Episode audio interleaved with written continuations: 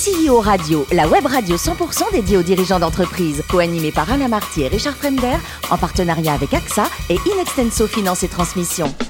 Bonjour à tous, bienvenue à bord de CEO Radio. Vous êtes plus de 38 000 dirigeants d'entreprise abonnés à nos podcasts. Merci à toutes et tous d'être toujours plus nombreux à nous écouter chaque semaine. Vous le savez, vous pouvez, vous devez même réagir sur nos réseaux sociaux et notre compte Twitter CEO Radio-du-Bas TV. Aujourd'hui, j'ai le plaisir de recevoir Vincent Nakache, président de Glory. Bonjour Vincent. Bonjour Richard. Alors, vous êtes toulousain, vous avez grandi à Bordeaux, vous avez fait une prépa HEC, l'Institut supérieur de commerce. Le commerce, c'était la voie, votre truc?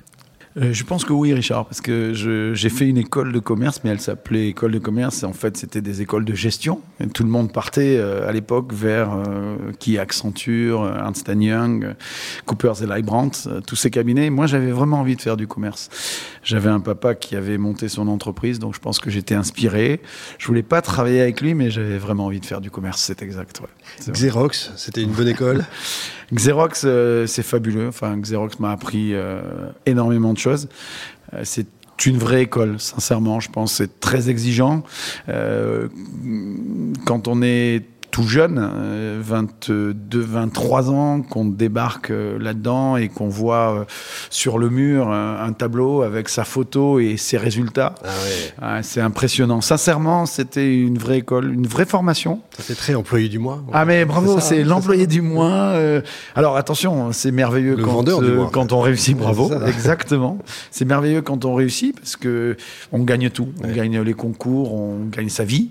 c'est beaucoup moins sympa quand on signe pas. Et ça met une pression énormissime. C'est un très beau souvenir, euh, une très belle école. La pression américaine, c'est connu, hein, évidemment. Bah justement, vous, vous partez. Richard. Oh oui, vous partez aux États-Unis, vous achetez et vendez des voitures de collection, j'ai bien compris Ah, vous êtes très renseigné. En fait, oui, je, je fais trois ans et demi chez Xerox, où j'apprends beaucoup où, euh, pardonnez-moi, je m'éclate parce que je suis, je suis à Bordeaux, je suis dans une très belle région, j'ai une vie très agréable.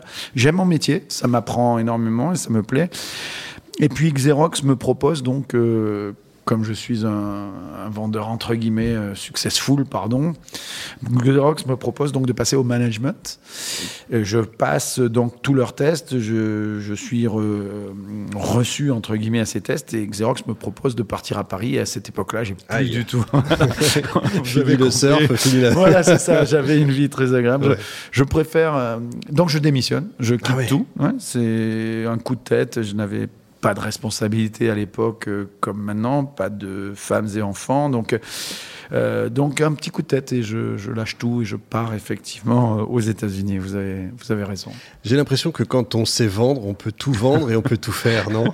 Je sais pas, je, je, sais pas. En tout cas, je crois en, la passion, je crois en l'envie. Euh, quand on croit en ce qu'on fait, oui, je, pense qu'on peut qu'on peut vendre. Enfin, je crois que pour être convaincant, faut être convaincu, comme on dit. Et, et c'est vrai que euh, l'expérience, euh, l'expérience américaine m'a plu parce que vous avez raison d'en parler.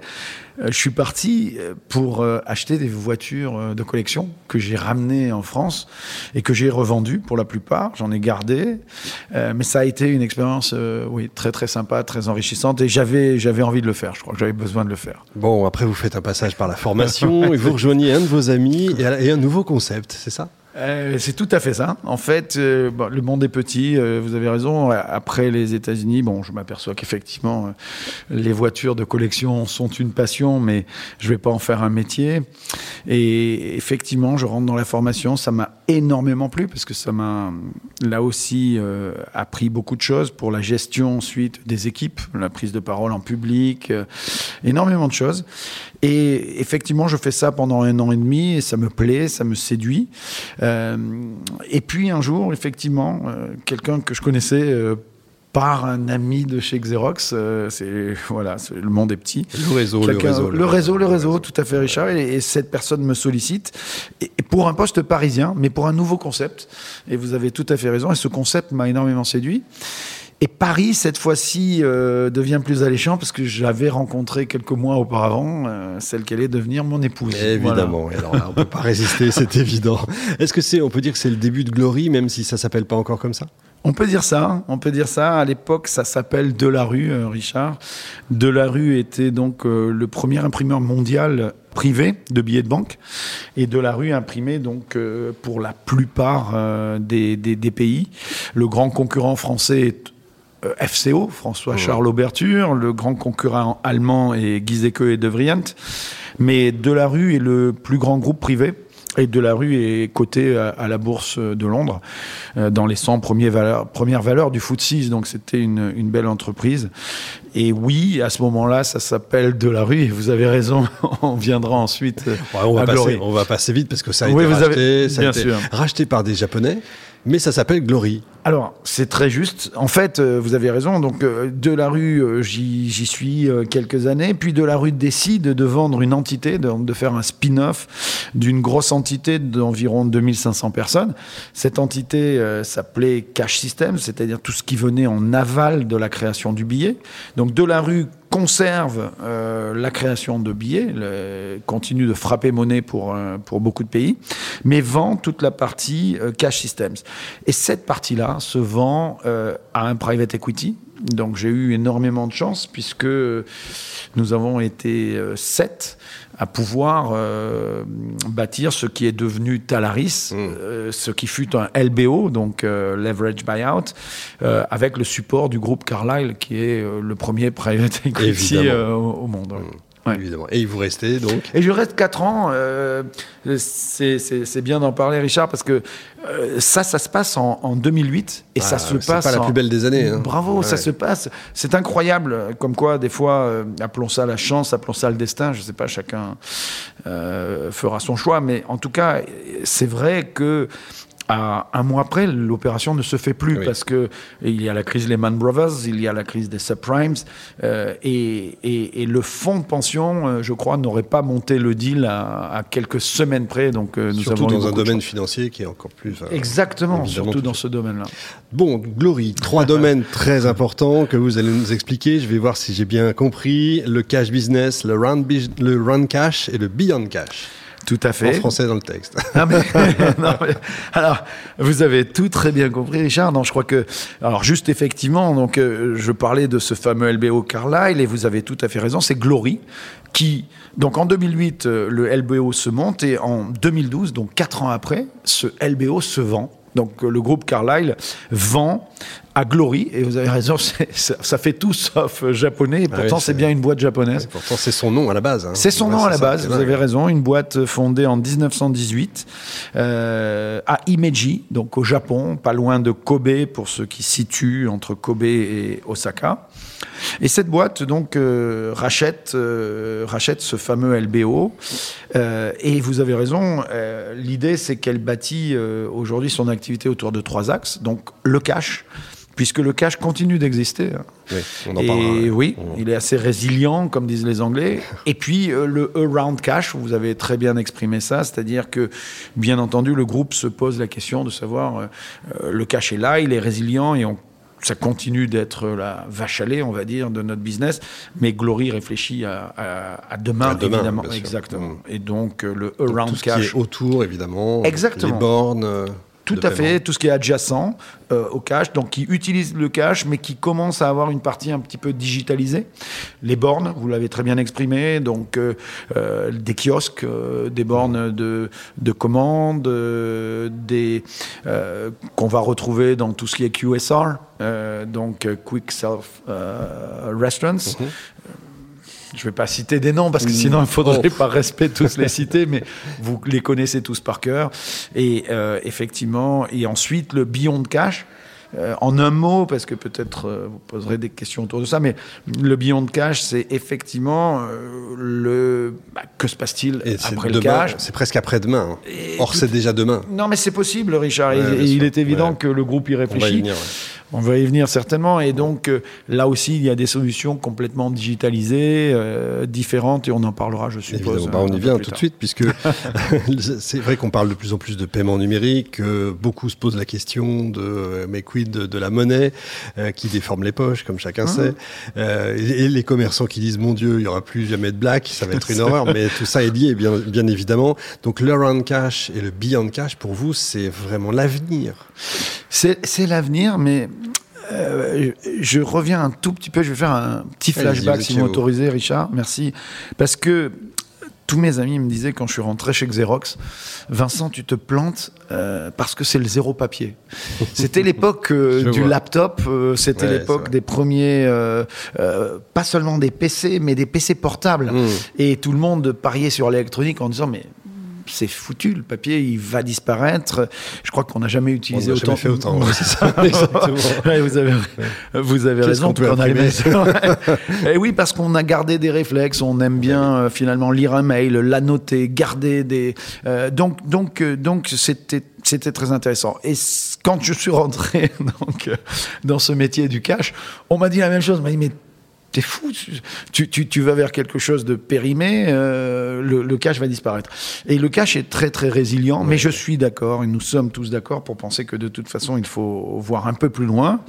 Et euh, bien sûr, le around cash et beyond cash sont des activités qu'on qu'on développe. Euh, euh donc euh, effectivement, on voit bien la digitalisation euh, qui qui a qui a cours. on voit bien toutes les applications aujourd'hui. On fait tout avec son non plus avec son laptop, même avec son mobile. Euh, je crois qu'Apple l'avait bien compris. L'App Store, euh, c'est combien de milliers de milliers d'applications. Euh, mes enfants n'utilisent plus beaucoup le cash, ils commandent leur trottinette, leur Uber, tout sur sur le mobile. Donc il faut effectivement viser viser ces prochaines générations, pas seulement Y un peu de flicage, mais ça, c'est pas grave. Faudra vivre avec ou, en tout cas, faudra, faudra l'éviter. Vous m'avez dit quelque chose d'intéressant quand on a préparé cette émission. Je donne toutes les, ficelles, mais euh, vous m'avez dit, en fait, le paiement numérique ne tuera pas le cash. Ce qui est mort, c'est le, chèque. Effectivement. Vous avez bien retenu. Enfin, ce qui est très intéressant, c'est qu'on s'aperçoit que finalement, euh, les nouveaux moyens de paiement offrent aux consommateurs euh, des choix multiples. Euh, mais c'est très intéressant parce que finalement, euh, les moyens de paiement euh, ne meurent pas tellement. On offre une panoplie plus large au consommateur pour qu'il consomme où il veut, quand il veut. à la façon dont, il choisit de consommer. mais le cash reste aujourd'hui en volume très très important. Et c'est hmm. paradoxal, on a tous l'idée qu'il n'est plus là. Et pourtant, je peux vous citer euh, que 84% des paiements en Autriche se font en cash. Ça paraît incroyable. Ça, ça paraît incroyable, mais c'est une réalité. Et c'est d'ailleurs assez marrant parce qu'on s'aperçoit que les pays les plus développés, le Japon, les US, euh, l'Allemagne, pour la partie Europe, sont les plus gros utilisateurs de cash. Oui, euh, effectivement. Ils, y a une... ont du mal à venir à la carte. Oui, et peut-être pour une des raisons que vous évoquiez, vous, hmm. qui est que le cash conserve des vertus importantes. D'abord, il a un pouvoir libératoire immédiat. Alors, sans faire des grands mots, qu'est-ce que ça veut dire? Ça veut dire que si je vous donne un billet de 50 euros, vous pouvez tout de suite l'utiliser. Si je vous donne un chèque, vous devez aller l'encaisser. Euh, donc, euh, vous n'avez pas la possibilité de jouir immédiatement euh, de, de, de, la transaction qu'on a faite. Alors qu'avec le cash, c'est immédiat, vous pouvez l'utiliser tout de suite. Et puis je crois, vous avez abordé un point très sensible, bien sûr, le black, les économies parallèles, mais je crois qu'effectivement, le cash offre l'anonymat. Et aujourd'hui, euh, beaucoup y sont sensibles, beaucoup plus, qu'on ne le pense. Oui, c'est vrai. Je suis assez d'accord. Pour finir sur ce sujet, la crypto-monnaie, c'est un domaine que vous regardez aussi?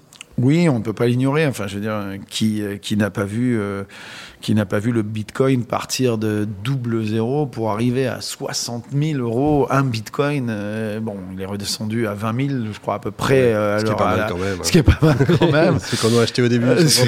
J'ai pas été assez malin. Eh, moi non, plus. non, mais en attendant, euh, je lisais très récemment et, là aussi, ça peut faire encore repartir à la hausse toutes ces solutions blockchain. Je lisais euh, qu'aujourd'hui, en Allemagne, 75% des retailers importants ont décidé d'accepter eh le Bitcoin. C'est le sens de l'histoire. C'est le sens de l'histoire, je crois que vous avez raison. Vos projets, croissance externe, développement international peut-être? Oui, alors encore plus? Oui, oui, bien sûr, Richard. Je peux pas tout dire parce Bah non, qu'évidemment, je- j'ai- euh, j'aurais essayé. c'est pas mal joué. On est entre nous. Comme le mercato, on va Voilà. pas dire euh, Mbappé a signé, non. Euh, non, plus sérieusement, on a une, une assez bonne croissance organique, donc euh, c'est celle qu'on privilégie. Il est évident qu'en revanche, on ne s'interdit pas de regarder des acquisitions, donc la croissance externe fait partie, bien sûr, de nos ambitions.